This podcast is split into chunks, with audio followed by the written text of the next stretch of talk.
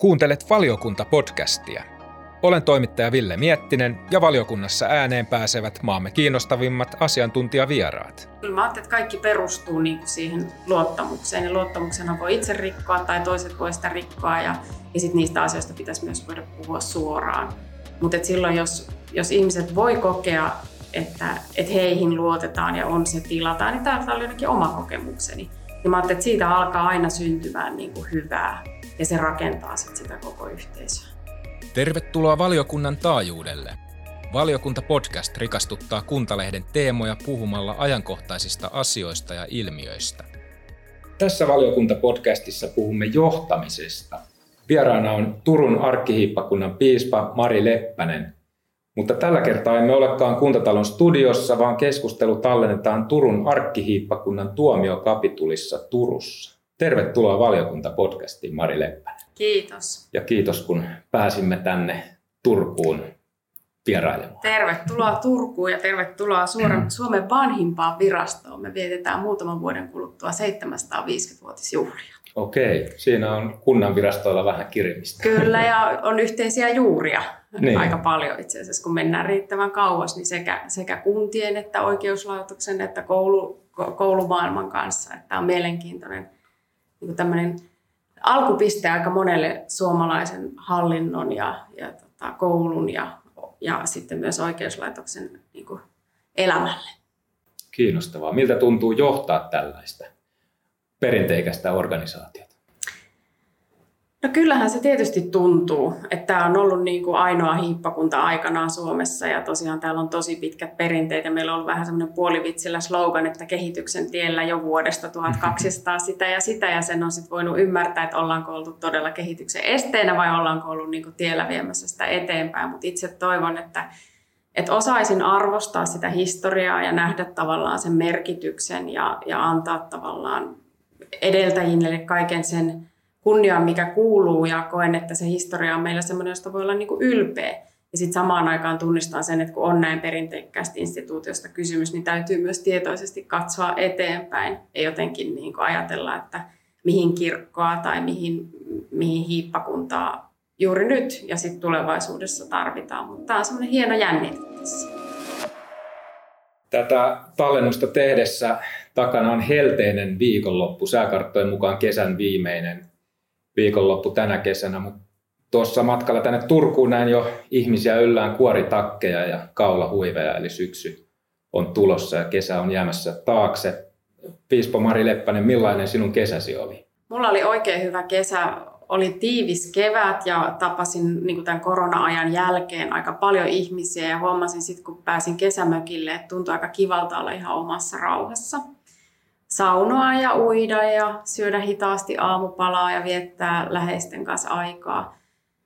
Ja nyt sitten tämä syksy onkin ollut aika semmoinen turbulenssia, että mulla kaksi vanhinta lasta on lähdössä opiskelemaan ja omilleen ja huomaan, että semmoiset elämän mannerlaatat jollakin tavalla tutisee ja se on vienyt aika paljon energiaa tässä elokuussa. Että, mutta että hienoja asioita, iloisia asioita, mutta tuntuu. Se on iso murros. Kyllä. Millä mielellä otat yleensä syksyn vastaan? No kyllä mä oon siis syksyllä syntynyt ja mä jotenkin ihan tykkään syksystä ja huomasin tässä kesän lopussa, että alkoi siinä olla jo semmoinen olo, että kiva tulla töihin. Että jotenkin iloitsen omista läheisistä työkavereista täällä ja, ja koen, että saan tehdä merkityksellistä työtä ja jotenkin niin kuin, että vaikka se aina jotenkin vaatii sitä semmoista, että ajattelee, että pysyisi asiat oikeissa suhteessa, että se työ ja oma elämä ja jotenkin oma hyvinvointi ja läheisten hyvinvointi, niin niin kyllähän se on semmoinen kokonaisuus ja se arki on arvokas asia ja arki on tavallaan se meidän elämän niin kuin enimmäisjuttu kaikessa. Että jos se rullaa, niin silloin sitä niin kuin pärjää ja voi hyvin. Mm. Puhumme tässä lähetyksessä monestakin eri asiasta, mutta yläotsikkona on tosiaan se johtaminen. Johtamista käsitellään laajasti myös syyskuun kuntalehdessä, jonka teema on johtaminen ja markkinointi. Mari, luin kotisivuiltasi, että tehtävänäsi on johtaa hiippakunnan toimintaa. Olet myös sen hengellinen johtaja ja tehtävään kuuluu myös yhteiskunnalliseen keskusteluun osallistuminen. Tuossa alussa jo vähän avastitkin sitä, että millaista on johtaa, johtaa hiippakuntaa, mutta kerro vielä vähän, että millainen johtajan työ, piispan työ on? No piispa on, niin kuin perin, se on siis sekä hengellinen että hallinnollinen johtaja, eli tavallaan johtaa tätä tuomiokapitulia ja täällä tehtäviä hallinnollisia päätöksiä ja aika paljon kalenterista täyttyy niin kuin tästä kirkohallinnosta. että mä oon mukana, johdan meidän tuomiokapitulia, mutta on mukana tällä hetkellä myös yhtenä piispana kirkkohallituksen täysistunnossa, joka on vähän niin kuin kirkon edu, eduskunnan hallitus kirkolliskokouksessa ja piispain kokouksessa ja se hallinto hallinto niin kuin pyörii ja se on keskeinen johtamisen väline, mutta sitten tämä hengellinen johtajuus on se semmoinen ehkä niin kuin jollain tavalla vieläkin vaativampi, jossa on, on niin kuin monenlaisten ristiriitoja ja muuttuvan maailman keskellä. Ja mun vastuulla on 40 seurakuntaa Varsinais-Suomen ja Satakunnan alueella ja, ja, ja keskeinen osa on niin kuin tukea sitä työ, heidän työtään ja tehdä tätä, hoitaa tätä omaa virkaa niin, että se palvelisi siellä ja olla tiiviissä vuorovaikutuksessa ja auttaa sitten, kun on hankalia kysymyksiä ja, ja ajattelen, että se keskeinen juttu on jotenkin näyttää sitä, sitä suuntaa. Et kirkko elää semmoisessa aika isossa taloudellisessa, toiminnallisessa, myös hengellisessä murroksessa. Ja, ja tämä on myös sellainen, mä ajattelen, että niin kuin mielenkiintoinen kohta saada olla tässä, jossa samaan aikaan vähän niin kuin seurakuntien rakenteet muuttuu, koska meillä väestö, väestö niin kuin kehitys vaikuttaa seurakuntien kokioon, sitten toisaalta seurakuntien jäsenmäärä muutenkin muuttuu, ja se vaikuttaa toimintaan, ja samaan aikaan niin odotukset sitä kirkon hengellisyyttä kohtaan on myös murroksessa, ja ajattelen, että tämä on kyllä niin näköalapaikka, mutta ei ihan helppo paikka. Niin, kuulostaa melkoiselta tasapainoilulta. Kyllä, ja mä ajattelin, että se on siis semmoinen, jossa niin kuin ymmärrän, että sekä hiippakunnassa että ihmiset, että kun tällä alueella asuu, asuu iso määrä ihmisiä, puoli miljoonaa ihmistä, että jotenkin niin kuin, että olisi samaan aikaan ennustettava suhteessa seurakuntia, sitten samaan aikaan uskaltaisi niin kuin, ja osaisi nähdä asioita, jotka jotenkin vie kirkkoa myös eteenpäin. Kesäkuun alussa ProCom, eli viestinnän ammattilaiset ry, palkitsi sinut vuoden johtajana. Lainaan tähän hieman ProComin tiedotteesta. Tuomariston mukaan Mari Leppänen on karismaattinen ja tinkimätön, suvaitsevamman hengellisen kulttuurin edistäjä maassamme. Mari Leppäsessä yhdistyy sekä teologin harras näky- näkemyksellisyys että ripeästi asioihin tarttuva käytännönläheisyys. Folkloristina hän osaa käyttää tarinankerrontaa vaikuttamistyössään. Piispa Leppäsen inhimillisyys ja läsnäolo tulevat esiin myös sosiaalisessa mediassa. Vaikka Piispa Leppänen on naispappeuden hyväksymistä edeltäessään joutunut henkilökohtaisesti eristyksiin, hengellisen yhteisönsä vanhoillislestadiolaisuuden ulkopuolelle hän on määrätietoisesti jatkanut työtään oikeudenmukaisemman ja vapaamielisemmän kirkon puolesta puhujana. Tunnistatko itsesi tästä hienosta kuvauksesta? No ky- kyllähän se vähän niin kuin jotenkin sillä oli hämmentävääkin. Varmaan jotakin tunnistan ja sitten samaan aikaan tuntuu niin kuin tosi hyvältä se, että jos ihmiset näkee sitä jollakin niin kuin näin, niin kuin tässä sitä sanotettiin. Mutta kyllä mä jotenkin koen niin, että että tämä on niinku sellaista vuorovaikutusta, että enhän mä pystyisi tekemään niitä asioita, joita mä en nyt tee, jos ei mua, mua ennen ihmiset olisi edistäneet samoja asioita. Et jotenkin koen, että kirkonjohtajana liityn niinku sellaiseen ketjuun ja samaan aikaan koko ajan teen sitä niinku vuorovaikutuksessa niiden ihmisten kanssa, jotka sitä työtä tekee siellä ruohonjuuressa. Et sillä ajattelen, että se on niinku, kiitos meille kaikille, mutta että totta kai se tuntuu hirveän hyvältä, että se tuli kirkon ulkopuolelta, koska mä ajattelen, että se on niinku semmoinen palaute sille, että kirkon työllä suomalaisyhteiskunnassa on merkitystä ja yhteiskunnallisessa keskustelussa ja, ja jotenkin se nähdään sellaisena, joka tähän kokonaisuuteen myös osaltaan vaikuttaa ja, ja se erityisesti tuntuu hyvältä. Onko sinulla esikuvia johtajina, johtajaesikuvia esimerkiksi kirkon piirissä tai kirkon ulkopuolella? No vaikea ehkä nimetä sillä. Mä oon saanut työskennellä hyvien esihenkilöiden kanssa oikeastaan aina omalla työurallani. Ja, ja monesti miettinyt sitä, että mistä, nyt kun sit itse toimii tämmöisessä tehtävässä, että mistä se syntyi se hyvä kokemus. Ja mä ajattelin, että kyllä siinä keskeistä oli jotenkin se, että muuhun luotettiin.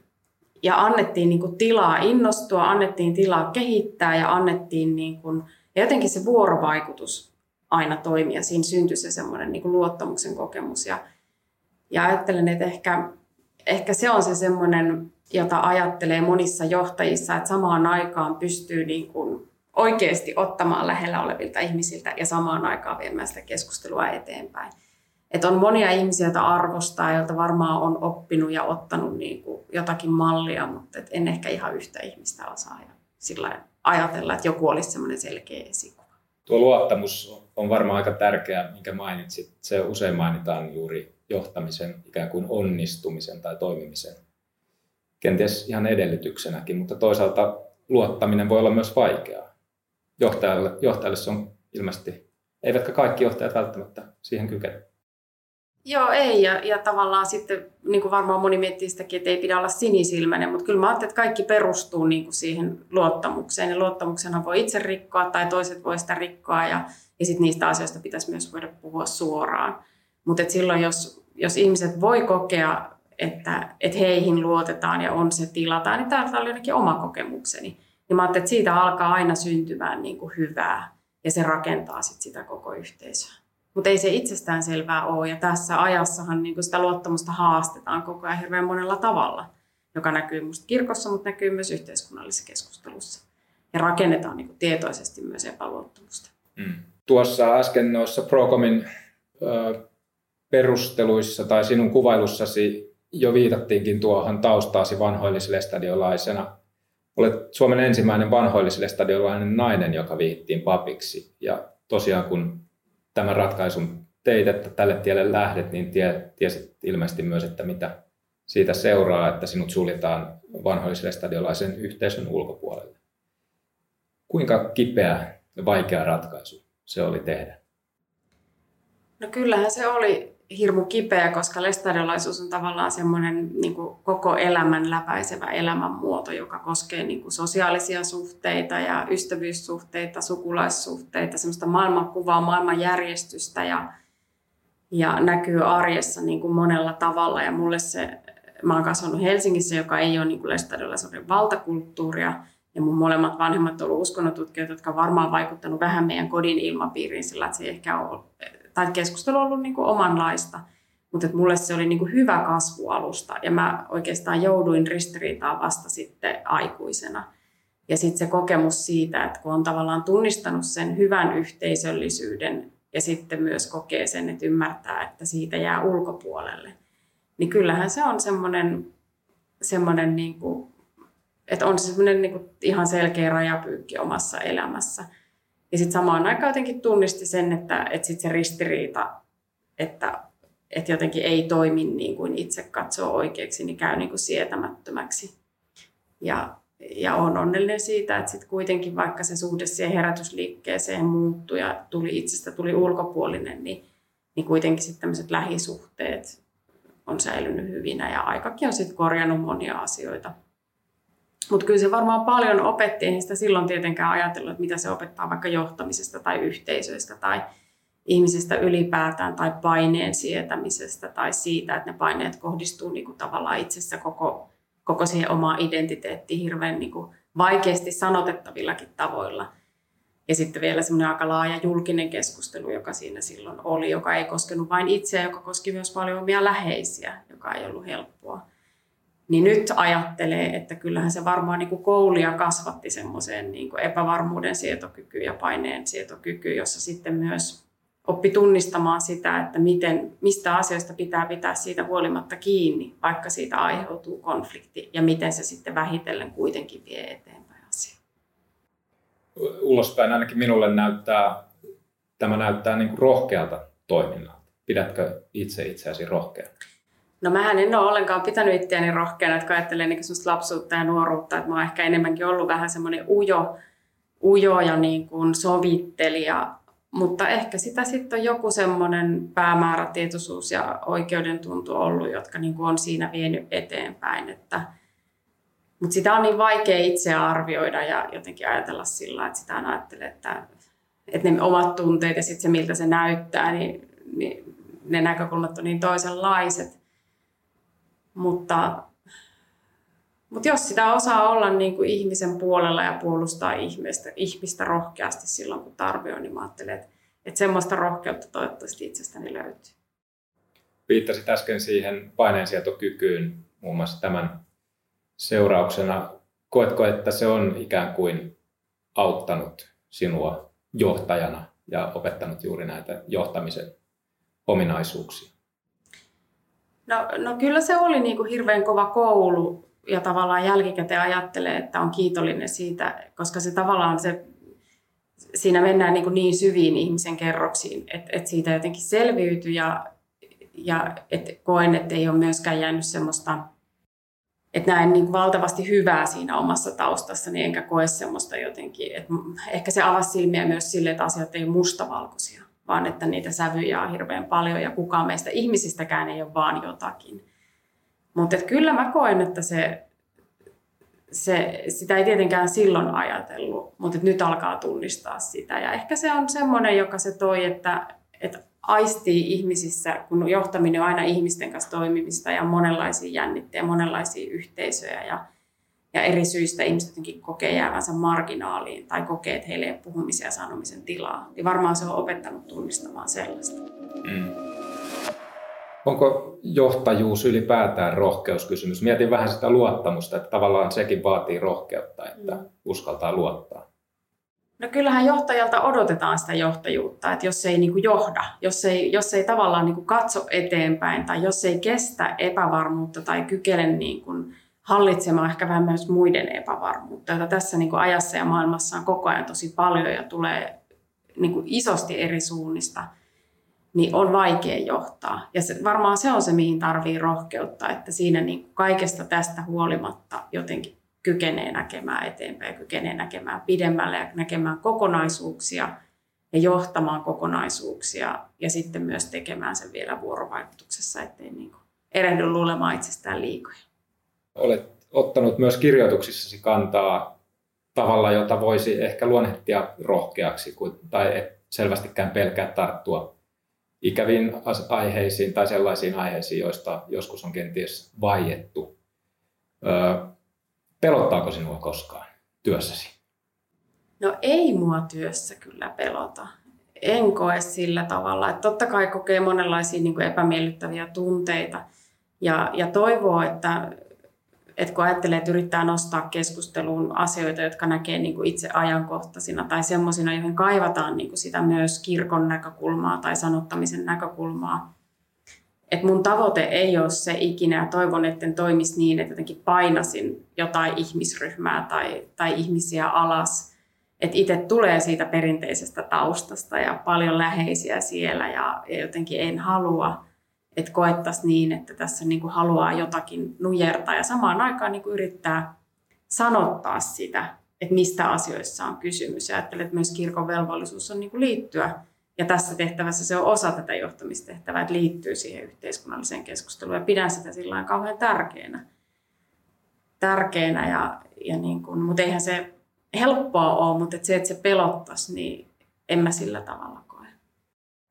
Saatko esimerkiksi kirjoituksistasi palautetta kirkon sisältä?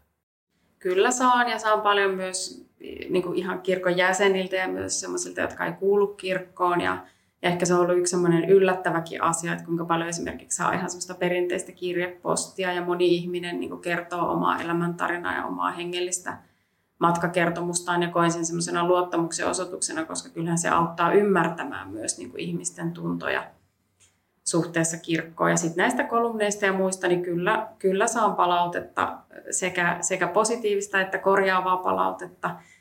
Ja tota, yritän niin kuin tunnistaa sitä ja jotenkin niin kuin aistia, että mistä on kysymys, mutta sitten sit semmoisen niin asiattoman, jossa vaikka lähtökohtaisesti se, että naisena hoidan tätä virkaa, niin aiheuttaa sen, että kaikki mitä sanon on niin kuin epäsopivaa ja kirkkoa rikkovaa, niin ajattelen, että semmoiseen en kauhean paljon sit käytä energiaa. Eli osaat suodattaa palautteen. Kyllä, ja onneksi mulla on myös hyvä avustaja. Helsingin Sanomissa oli vastikään 90 vuotta täyttäneen Pirkko Lehtiön haastattelu. Hän on Suomen ensimmäisiä naispappeja. Hänet vihittiin vuonna 1988.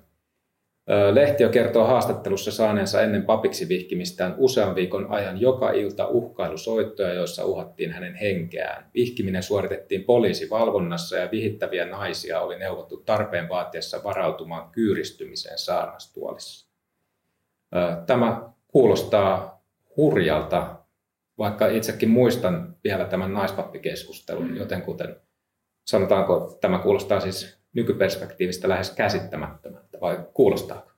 kyllä se kuulostaa ja se kertoo hyvin paljon siitä, että, että miten tavallaan ison tehtävän ja niin kuin vaativan työn nämä omat, omat edeltäjät ja naiset, monenlaiset naiset ja myös miehet seurakunnissa, jotka halusivat edistää tätä yhdenvertaisuutta, niin miten niin kuin suuren paineen keskellä he on joutunut toimimaan. Ja, ja juuri sitä, että se, että tänään voi itse hoitaa tätä virkaa sillä että ei tarvitse pelätä vaikka tämän kaltaisia asioita, niin johtuu siitä, että he ovat niin kuin uskaltaneet ottaa näitä askeleita ja olleet periksi antamattomia siinä – onneksi maailma on muuttunut ja se ei ole tämän kaltaista ja varmaan niin semmoinen vaikuttaminenkin maailmassa on muuttunut, että nykyään ehkä sit se paine tulee just sosiaalisessa mediassa tai tulee niin kuin toisella tavalla maalittamisena ja uhkaamisena, uhkaamisena ja, ja sillekin pitäisi pystyä luomaan niin kuin reunaehtoja ja aitoja ja samaan aikaan ei pitäisi antaa periksi.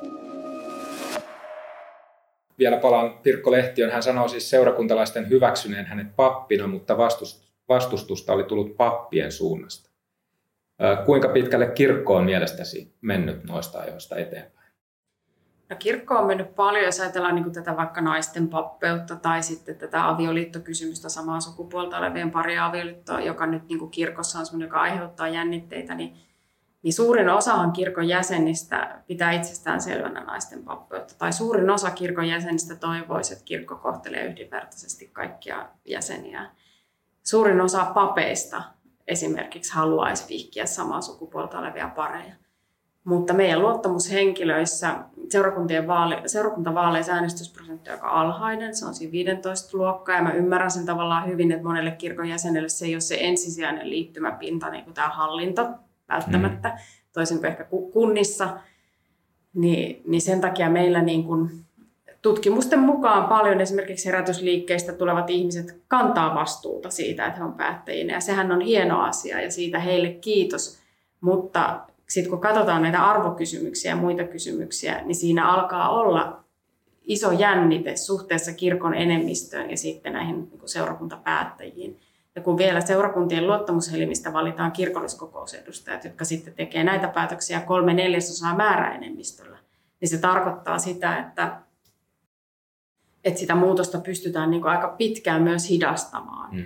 Ja, ja ehkä nyt semmoinen, mikä näkyy niin kuin globaalistikin ja heijastuu Suomeen, niin, niin semmoiset niin vähän eri tavalla perinteisesti ajattelevat liittoutuu uudella tavalla toistensa kanssa ja näkee sen, että heidän tehtävänä on pyrkiä säilyttää tämä naisten pappeuteen kielteisesti suhtautuvien tila ja pyrkiä selkeästi estämään tätä vihkikysymystä – mutta meidän kirkko on vuonna 1986 tehnyt päätöksen siitä, että pappeus ei ole sukupuolitettua ja on siihen sekä teologisesti sitoutunut että juridisesti sitoutunut. Ja seurakunnat on työpaikkoja, joissa niin kirkkoherrojen tehtävänä ja itse omana tehtävänä niin on pitää huolta siitä, että kaikilla on täysin yhtäläiset mahdollisuudet tehdä töitä. Ja, ja tämä jännitehän niin kuin heijastuu myös tähän julkiseen keskusteluun, joka ei aina anna niin kuin totuudenmukaista kuvaa siitä perusseurakuntien arjesta. Että paljonhan niin kuin nämä kysymykset on seurakunta, jos nämä kysymykset ei ole millään tavalla esillä. Mutta sitten on seurakunta, jos nämä kysymykset on edelleen esillä. Ja, ja itse ajattelen niin, että, että siihen täytyy niin kuin johdonmukaisesti puuttua. Että ei voi olla niin, että, että, että mahdollisuudet tehdä työtä ei ole samanlaista. Meillä on paljon meidän työntekijöissä, meillä on paljon rippikouluissa seksuaali- ja sukupuolivähemmistöihin kuuluvia, tai paljon, mutta meillä on niitä koko ajan – ja mä ajattelen, että se on myös niin kuin tavattoman tärkeää, että seurakunnat voitaisiin kokea niin kuin turvallisiksi työpaikoiksi, mutta myös se osallistuminen seurakunnan toimintaan voitaisiin kokea turvalliseksi. Mutta tosiaan se on jonkin verran myös äänestäjien eli seurakuntalaisten käsissä, millaisia se on hyvin te- paljon niin. ja tämä on minusta tämän demokratian kuva, joka näkyy vaikka myös aluevaaleissa, jossa mm. niin puolet äänesti, jossa mm. voi tapahtua niin, että kaikkien ääni ei enää kuulu. Mm. Ja, ja nyt on meillä kirkossa se kohta, että seurakuntavaalithan käydään tänä syksynä ja juuri nyt on ehdokasasettelu käynnissä. Ja, ja ymmärrän hyvin, että kun vaaleja on paljon ja hallinnon tasoja on paljon ja, ja, ja tämmöinen niin perinteinen luottamushenkilönä toiminen vaatii myös ihmisiltä niin sen ajan antamista ja mm. sitoutumista. Ja sitten kun kirkossa siihen liittyy vielä niin nämä tämmöiset omat kysymykset, jotka voi olla vaikeasti hahmotettavia, mutta toivon kovasti, että saataisiin eri tavalla ajattelevia erilaisista taustoista tulevia päättäjiä ja ennen muuta, että ihmiset sitten äänestäisivät vaaleissa, mm. että se niin kuin suuren enemmistö ääni myös kuuluisi ja kannettaisiin vastuuta sillä tavalla. Olet myös ensimmäinen nainen Turun piispana. Vähän tätä jos tuossa äsken sivuttiinkin, mutta oletko törmännyt ennakkoluuloihin tai vastustukseen kirkon sisällä? Kuinka tasa-arvoinen yhteisö kirkko on mielestäsi? No siitä vaan, niin kuin silloin kun olin ehdolla tässä vaalissa, niin tästä sukupuolestahan puhuttiin tosi vähän. Että meitä oli kaksi naista ehdolla ja, ja kaksi miestä, niin se ei ollut mikään kysymys. Sitten kun se valinta tapahtui, niin silloin se nousi jotenkin esille ja se ajatus siitä, että täällä on 900 vuotta ollut piispoja ja sitten saa olla ensimmäinen nainen, niin kyllähän se tuntuu, että ymmärtää sen, että, että niin kuin kristillisessä maailmassa tämä on niin kuin iso murros. Ja, ja siitä on tosi kiitollinen, että, että tavallaan saa olla tässä kohdassa – Seurakunnissa enimmäkseen niin kuin ei, en koe sitä, että se sukupuoli olisi se kysymys, mutta totta kai mm, arkkihiippakunta ja satakunta on aika perinteistäkin aluetta ja meillä on ollut just näitä perinteisiä herätysliikkeitä täällä ja ilman muuta tiedän sen, että meidän luottamushenkilöissä on ihmisiä, jotka eivät pidä niin kuin sopivana ja oikeana sitä, että nainen on pappi, saati sitten, että nainen on piispa, mutta mutta niin kuin edellä tuossa kuvasin, niin mä ajattelen, että meidän kirkko on kuitenkin niin kuin siihen teologisesti sitoutunut ja sillä tavalla ajattelen, että, että ei pidä liikaa antaa sille, sille sijaa ja tilaa. Hmm. Entä yhteiskunta yleisemmin? Esimerkiksi toisinaan on kuntajohtajien kohdalla puhuttu siitä, että naiset ikään kuin epäröivät edes hakeutua johtaviin tehtäviin. Ovat ehkä itse kriittisiä tai kerta kaikkiaan miesvaltaisuus siellä rekrytoin, rekrytoijien puolella tai ylipäätään kunnan, kunnan johtopaikalla vaikuttaa siihen, että edes haluta ehkä mm. hakeutua. Joo, ja kyllähän se meilläkin näkyy, että vaikka meillä papeista alkaa olla niin kuin yli puolet naisia esimerkiksi, seurakunnan työntekijöistä suurin osa on naisia, niin mitä ylemmässä hierarkiassa mennään, niin sitä vähemmän naisia on. Ja esimerkiksi kirkkoherroissa pitkään enemmistö on ollut miehiä, mutta se muutos on kyllä käynnissä tai tämä, että meitä piispoja että on kolmas. Et kyllähän sen huomaa, että, että tietyissä pöydissä on niin kuin vähemmistö ja varmasti se omalla tavallaan vaikuttaa. Ja sitten samaan aikaan ajattelen, että siitä voi välillä myös olla, että kaivataan sitä naisten ääntä ja halutaan, että se kuuluu ja, ja moni kärsii siitä, että siinä on ollut niin pitkä epäsuhta, joka voi jopa niin kuin tukea ja, ja olla niin kuin semmoinen haluttu näkökulma siihen – mutta ehkä siinä on enemmän kysymys kirkossakin siitä, että minkälaista se johtajuus on. Ja, ja että voiko vaikka se seurakunnan johtajana toimiminen, kirkkoherrana tai piispana toimiminen, niin onko meillä siihen niin kuin, vähän niin kuin monenlaisia malleja. Ja mitä eri ikäiset ja vähän erilaista taustoista olevat ihmiset siihen voi tuoda. Ja huomaan, että vaikka omalta osaltani niin kuin tämä polku piispaksi on aika erilainen kuin mitä se monilla on ollut. Et mä en ole ensimmäiseltä koulutukselta teologi, mä olen ensimmäiseltä koulutukselta kulttuurin tutkija ja, ja tota, tullut kirkkoon viestinnän tehtäviin tiedottajaksi, en suinkaan papiksi ja katsonut tätä niin kuin ihan toisesta näkökulmasta ja, ja vasta myöhemmin opiskellut papiksi. Ja, ja huomaan, huomaan nämä mun niin kuin tämmöiset tulokulmat sitä kautta on jo aika erilaiset ehkä kun sitten joskus kun kuuntelee kollegoja ja ajattelen, että toivon, että se nähtäisiin niin rikkautena, että siihen kokonaisuuteen tuo myös toisenlaista näkökulmaa ja sitten toisilla on toisenlaiset vahvuudet. Mm. Niin, voisi ajatella kyllä, että ylipäätään se, että on monenlaista kokemusta, vähän eri, eri katsantokulmia yhteiskuntaan, niin se on rikkaus lähes poikkeuksellinen. Mm, kyllä. Myös isoveljesi Mikael Mikael Pentikäinen toimii johtavassa asemassa. Hän on Suomen yrittäjien toimitusjohtaja ja ollut muun muassa Helsingin Sanomien päätoimittajana. Öö, onko veljelläsi ollut jonkinlainen vaikutus sinun uraasi tai ammattivalintoihisi tai tavoitteisiisi? Meillä on aika iso ikäero Mikaelin kanssa, että hän on vanhin meidän sisarussarjasta, meitä on seitsemän ja itse on sieltä nuorimmasta päästä, mutta totta kai hänellä on niin kuin vanhimpana sisaruksena ollut ollut vaikutus ja nykyään me vietetään kesää, kesiä lähekkäin tuolla Pohjois-Savossa ja paljonkin ollaan, ollaan siellä tekemisissä. Kyllä mä luulen, että varmaan niin kuin pikkusiskona aikanaan seurasin sitä hänen polkuaan ja, ja se on totta kai vaikuttanut. Mutta ehkä sitten semmoista merkityksellistä on ollut se, että just näissä oman elämän haastavissa kohdissa, jossa niinku se yksinäisyys on ollut aika isoa ja paine on ollut kovaa, niin, niin Mikael on kyllä niinku jotenkin johdonmukaisesti ollut siinä rinnalla ja rohkaissut ja tukenut ja se on, se on ollut kauhean arvokasta ja, ja merkityksellistä sitten nykyään, nykyään hän myös antaa mulle kriittistä ja korjaavaa palautetta, mikä sekin on merkityksellistä, okay. että, että, että pahimmillaan johtajan tehtävässä käy niin, että ei saa niin kuin rehellistä palautetta, mm. että ihmiset jotenkin, että siihen tulee vähän semmoinen hiljaisuuden kehä niin kuin mm. ympärille, niin hän, hän on kyllä hyvä siinä, että, että muista ottaa huomioon tämän näkökulman tai, tai tota, jotakin muuta. Että. Okei, okay. eli pientä sparrausta Kyllä, tulee isolle joo. Ei ehkä niin sisällöihin, vaan se, mutta sillä lailla laajasti. Ja mä että se, mm. on, se on kyllä arvokasta. Mm. Sinulla on myös taustaa kuntapäättäjänä. Eli toimit Liedossa vuosina 2005-2012 keskustan valtuutettuna kaksi, kaksi valtuustokautta, joista ensimmäisen olit myös kunnanhallituksessa ja toisen olit perusturvalautakunnan puheenjohtaja. Mikä sai sinut aikoinaan lähtemään kuntapolitiikkaan? No siellä Helsingissä, kun me asuttiin ja, ja kasvoin tämmöisessä tosiaan niin perheessä, niin meillä myös kannettiin vastuuta politiikassa ja mun isä oli keskustan kaupungin valtuutettuna Helsingissä. Ja, ja se oli varmaan niin semmoinen malli, että annettiin semmoinen, että yhteiskunnallisiin asioihin voi vaikuttaa ja pitää kantaa vastuuta ja, ja, tota, ja että sillä on merkitystä. Mutta kun lapsena seurasin sitä, niin aina ajattelin, että ei, että mä en kyllä tuohon hommaan ikinä lähde ja se oli jotenkin tuntu vaikealta sen siihen liittyvä niin kuin itsensä mainostaminen, joka oli sitten kuitenkin säännöllistä vaaleista toiseen ja, ja tosiaan ajattelin, että se ei ole ikinä mun juttu. Me muutettiin tänne Lietoon, niin täällä sitten asu Hyssälän Liisa, joka oli silloin ministerinä muistaakseni vielä ja hän sit tunsi historiasta isän, että isän ei ollut enää ollut pitkään aikaan politiikassa mukana, mutta hän sitten tosi uskollisesti kävi meidän oven takana ja niin kuin kaikki tietää, että ehdokkaita ei ole helppoa löytää ja päättäväisesti kieltäydy, mutta lopulta sitten hänen päättäväisyytensä oli suurempaa. Ja, ja sitten kävi niin, että tuli valituksi, vaikka mulla tavallaan niin kuin se puolueidentiteetti ei koskaan ollut kauhean vahva, että mä olin yhteiskunnallisista asioista kiinnostunut, mutta se semmoinen näky siitä niin ehkä vähän puuttu.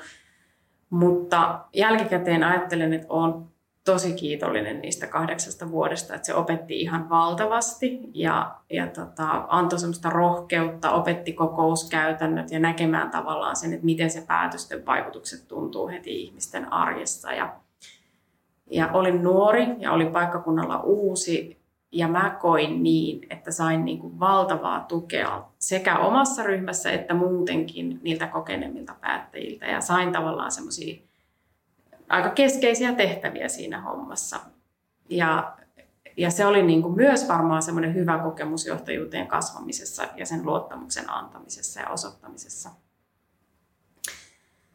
Ja, ja jotenkin niin kuin arvostan todella paljon sitä, mitä ihmiset erilaisissa taustoissa kunnallispolitiikassa tekee. Ja mun puolisoni sukulainen oli ollut, hän oli ollut pitkään pitkään päättäjänä Suomessa ja hän sitten vaan antoi mulle yhden vinkin silloin ja hän sanoi, että tutustu, e, tutustu ja ystävysty eri tavalla ajattelevien ihmisten kanssa.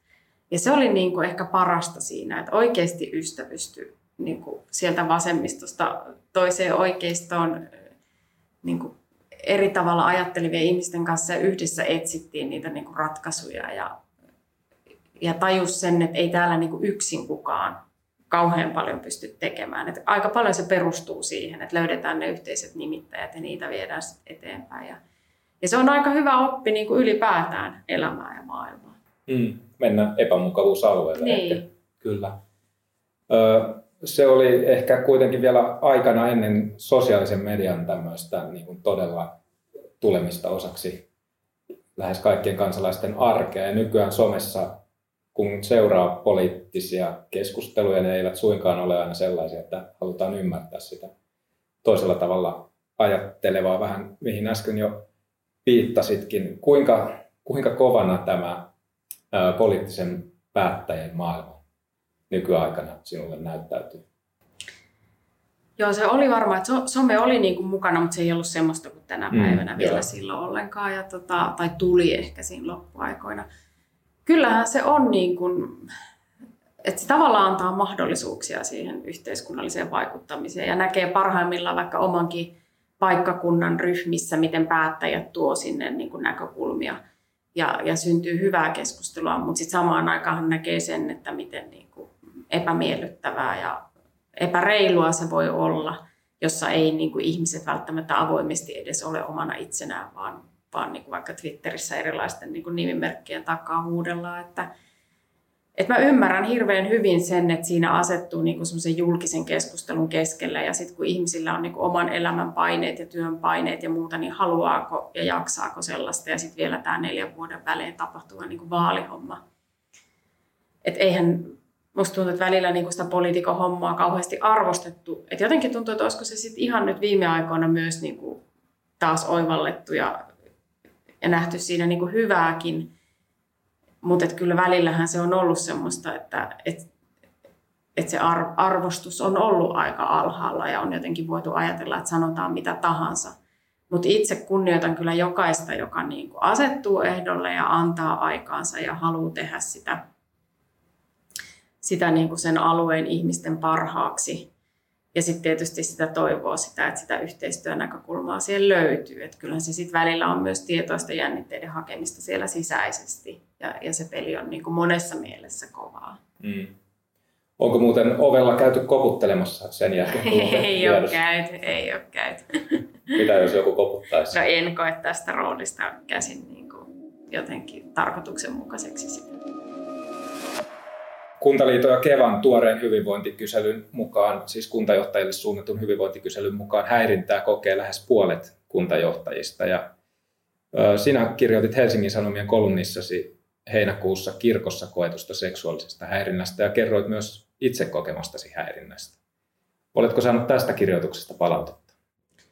No kyllä, silloin jonkin verran, joo. joo. Ja si- sitä, että hyvä, että asioista puhutaan ja, ja tota, ajattelen, että se on niin välttämätöntä – että tässähän näkee sen, ja kyllä mä muistan, kun itse menin siihen, tulin päättäjäksi ja näki siinä murroksen, että meilläkin oli ollut pitkään vanhat päättäjät ja sitten tuli uudempia uudemman sukupolven valtuuston puheenjohtaja ja muita, että, että kuinka se kulttuuri jo siinä oman silmien alla niin kuin alkoi uudistumaan ja muuttumaan. Ja musta on niin kuin välttämätöntä, että näistä asioista puhutaan ääneen ja puhutaan suoraan ja sitten että niihin niin kuin puututaan puututaan, mutta eihän se helppoa ole. Ja sitten tavallaan ne paikkakunnat, jossa se kunnan päätöksenteko niin kuin jumiutuu tai kriisiytyy, niin kyllähän se sitten siinä ajattelee sekä päättäjiä että ajattelee niitä viranhaltijoita, niin kyllä se pahimmillaan voi olla todella kovaa ja vaikuttaa niin kuin monella tavalla omaan ja läheistenkin elämään.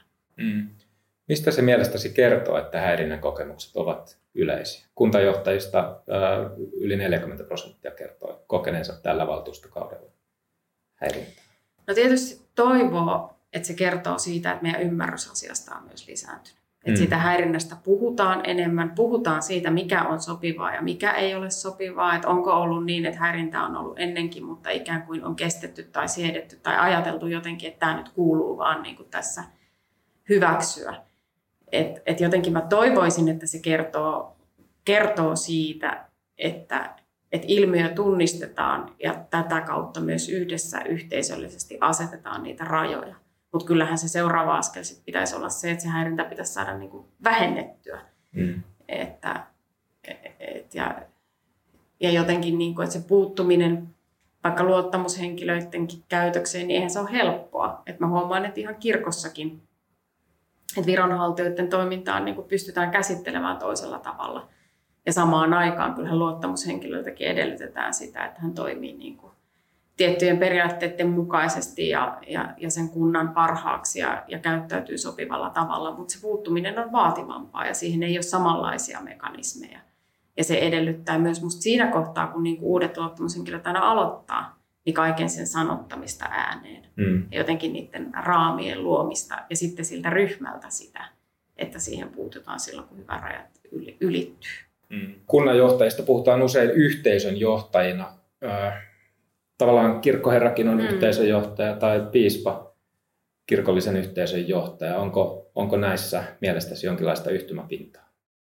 Kyllä ilman muuta on. Joo, kyllä mä ajattelen, että juuri niin kunnanjohtaja ja kirkkoherran tehtävissä on hirveän paljon samaa. Mm. Ja siinä niin kuin, nykyään kunnan sisällä ja seurakunnankin sisällä on niin kuin monenlaisia yhteisöjä. Mm. Ja ja, ja pitäisi osata viisaalla tavalla tukea, että jokainen meistä haluaa kiinnittyä ja, ja tavallaan tässä globaalissa maailmassa nämä näiden lähiyhteisöjen merkitykset niin kuin korostuu ja se lisää sitä ihmisten hyvinvointia ja ajattelee sitä yksinäisyyttä, mitä paljon eri-ikäisillä ihmisillä on ja, ja mielenterveyteen liittyviä kysymyksiä, niin se, että jos me hyvällä tavalla pystytään vahvistamaan niin kuin yhteisöllisyyttä seurakunnissa ja kunnissa, niin se on niin kuin koko suomalaisen yhteiskunnan näkökulmasta tosi tärkeää.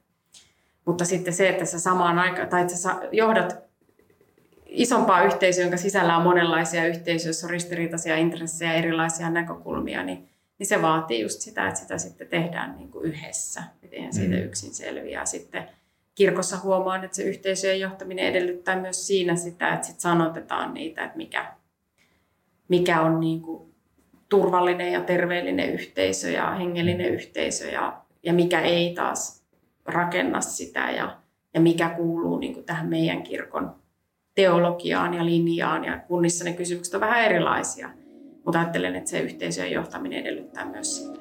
Mm. Johtajien ö, työhyvinvoinnista ollaan siis kunnissa, sitä seurataan aika tarkkaan ja ylipäätään yhteiskunta, kenties yhteiskunnan koveneminen ehkä vaikuttaa siihen, että myös johtajilta vaaditaan aika paljon. Miten sinä piispa Mari Leppänen huolehdit siitä, että jaksat työssäsi? Monella tavalla. Ehkä se tärkein on tietenkin se, että yrittää ajatella, että se työ on tärkeä osa elämää ja yrittää tehdä parhaansa, mutta työ on yksi osa elämää. Että vaikka tämmöinen mm. piispankin tehtävä on niin kuin ikään kuin elinikäinen ja, ja tämmöinen, niin kuin, joka läpäisee tätä identtiä monella tavalla, niin samaan aikaan se on työ. Ja, ja sitten varjelee niitä asioita, että elämässä on myös muita tekijöitä ja ne lähisuhteet ja, liikunta ja semmoiset muut asiat, jotka tuo omaan elämään niin kuin hyvinvointia, niin yrittää pitää niistä huolen. Ja sitten samaan aikaan se on jotenkin sitä sen oman työn johtamista, joka sitten kun siinä onnistuu paremmin, niin sehän lisää sitä omaa hyvinvointia, sen lähityöyhteisön johtamista. Kun siinä mennään samaan suuntaan, niin se lisää sitä hyvinvointia. Ja, ja, mutta ehkä ennen muuta mä ajattelen, että siinä korostuu se semmoinen että kun on semmoinen itsekin innostuva ja, ja, ja eteenpäin katsova, niin sitten se semmoinen niin elämän kokonaisuus. Että kukaan meistä ei määrity vaan sen työn kautta, vaan elämässä on paljon kaikkea muuta. Ja, ja, ja että siinä työn paljouden keskellä se myös näkyisi siinä arjessa, että minkä arvon kaikille sille muulle antaa. Millaisia unelmia sinulla on? No tietysti se isoin unelma, on jotenkin se, että, että saisi elää tavallista ja hyvää elämää ja olla suurin piirtein terveenä ja, ja jotenkin niin kuin, ettei omia, omille lapsille kävisi hullusti, kun ne nyt lähtee tuonne maailmalle ja tämmöisiä. Mutta, että soittelevat vielä. Niin, se... just tämmöiset arkiset, tärkeät, isot asiat. Mutta sitten mulla on semmoinen ehkä yksi unelma, että, että jotenkin kun miettii tätä kirkon muutosta ja monia kysymyksiä ja, ja maailman muutosta ja ja, ja kaikkea, niin ehkä mä joskus sitten, kun mä oon tätä hommaa hoitanut aikani, niin sitten, sitten ostan jonkun vanhan talon jostakin maaseudulta ja perustan sinne tämmöisen retriittikeskuksen ja hoidan puutarhaa ja, ja tota, jaan elämää myös toisten ihmisten kanssa. Katsotaan toteutuuko tämä unelma koskaan, mutta se on tämmöinen, tämmöinen niin kuin, joo, siitä mä oon aika pitkään haaveillut ja ja voi olla niin, että pystyy edistämään sitä toisella tavalla ja itse ei koskaan jaa sitä kokemusta, mutta katsotaan. Sehän kuulostaa ihan mahdolliselta ja upealta siis. Vielä tässä tämän syksyn aikana sinua odottaa suuria huomiotakin herättävä tehtävä, kun valitset kaunokirjallisuuden Finlandia voittaja. Jännittääkö? No ei se jännitä, mutta se tuntuu tosi kivalta. Ja tota, tietysti sitä koko ajan miettii, että mitkä ne 3-6 kirjaa on, mitkä esiraati siihen valitsee. Ja nyt tänäkin syksynä on vielä tullut tosi paljon hyviä kirjoja. Olen yrittänyt olla suusupussa kaikista niistä, ettei, ettei tota, anna niin kuin e-, ennakkoon mitään mielikuvia siitä, että mihin suuntaan. Mutta ilolla sitten, kun ne kuusi kirjaa tai 3-6 kirjaa on tiedossa, niin tartun niihin ja lähden lukemaan. Ja, ja kun tietää, että esiraati on valinnut isosta määrästä kirjoja, ne kuusi, niin jokainen niistä jollakin perusteella voisi olla se Finlandia ja tiedän, että siinä saa myös se subjektiivinen näkökulma vaikuttaa ja kokemus. Mutta koen, että kirjallisuuden merkitys niin kuin maailman ymmärtämisessä on tosi suuri. Ja, ja ainakin itse ajattelen, että se on niin kuin valtavasti auttanut ymmärtämään sekä niin kuin suomalaisen kulttuurin eri puolilla, mutta ylipäätään niin kuin maailmaa ja ihmisen elämää. Ja, ja se, että tätä kautta pääsee myös pitämään niin kuin kirjojen merkitystä esillä ja ihan lukemisen merkitystä. Että ihan tämmöisen niin kielenkäytön ja, ja, ja niin kuin monesta näkökulmasta, mutta sitten myös ehkä tähän omaan hyvinvointiin liittyen, mistä aikaisemmin puhuttiin, että tässä somemaailmassa ja muussa se, että pystyy lukemaan kirjoja ja tarin, antaa tarinoiden niin kuin viedä, niin sekin vaatii vähän niin kuin tietoista varjelemista. Ja, ja samaan aikaan, kun näin tekee, niin huomaa, että kuinka hyvää se tekee. Ja sitten, että miten myös se antaa niin kuin siihen omaan työhön ja ylipäätään kaikkeen aina uusia ajatuksia ja mahdollisuuden käsitellä tunteita ja mahdollisuuden käsitellä niin kuin oman elämän muutoksia myös. Ja olen tosi innoissani tästä tehtävästä. Voitko tällaisen syksyn edellä sanoa, kuka on suosikkikirjailija? En. en voi. No, jäämme arvottelemaan. Kiitos erittäin paljon keskustelusta ja vierailusta valiokuntapodcastissa. Piispa Mari Leppänen. Kiitos, kun sain olla vielä. Ja hyvää syksyä. Kiitos samoin.